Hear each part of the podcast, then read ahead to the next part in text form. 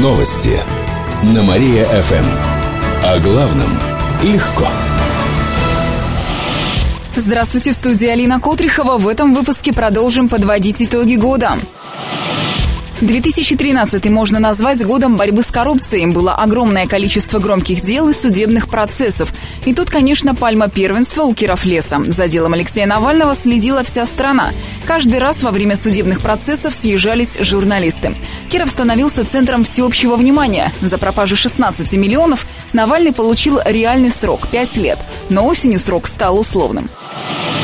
В уходящем году на скамье подсудимых побывало много известных жителей области. Экс-глава областной ГИБДД за взятку в 10 тысяч за красивые номера, владелец иранских предприятий за присвоение 110 миллионов и банкротство заводов, хирурги из областной больницы за махинации с кардиостимуляторами, врачи из призывной комиссии за то, что помогали косить от армии, главы Фаленского и Зуевского районов за взятки, гендиректор транспортного предприятия за новые троллейбусы, которые оказались старыми.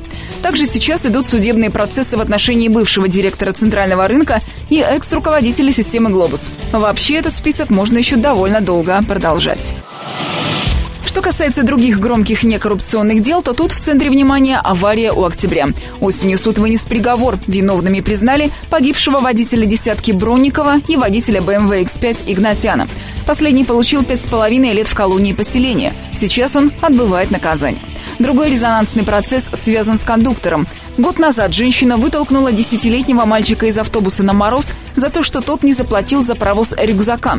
Суд приговорил ее к штрафу в 15 тысяч рублей.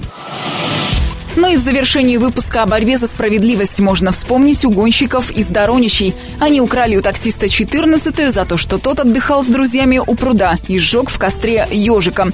Так молодые люди решили отомстить за колючего зверька. На мстителей завели дело.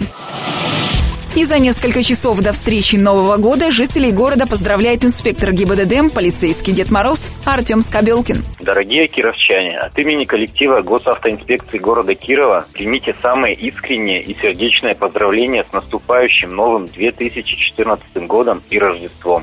Необходимо, чтобы все участники дорожного движения проявляли взаимное уважение друг к другу, что в конечном итоге позволит сократить количество ДТП на кировских дорогах. Пусть в 2014 году вам сопутствует удача, будут счастливы ваши близкие и родные.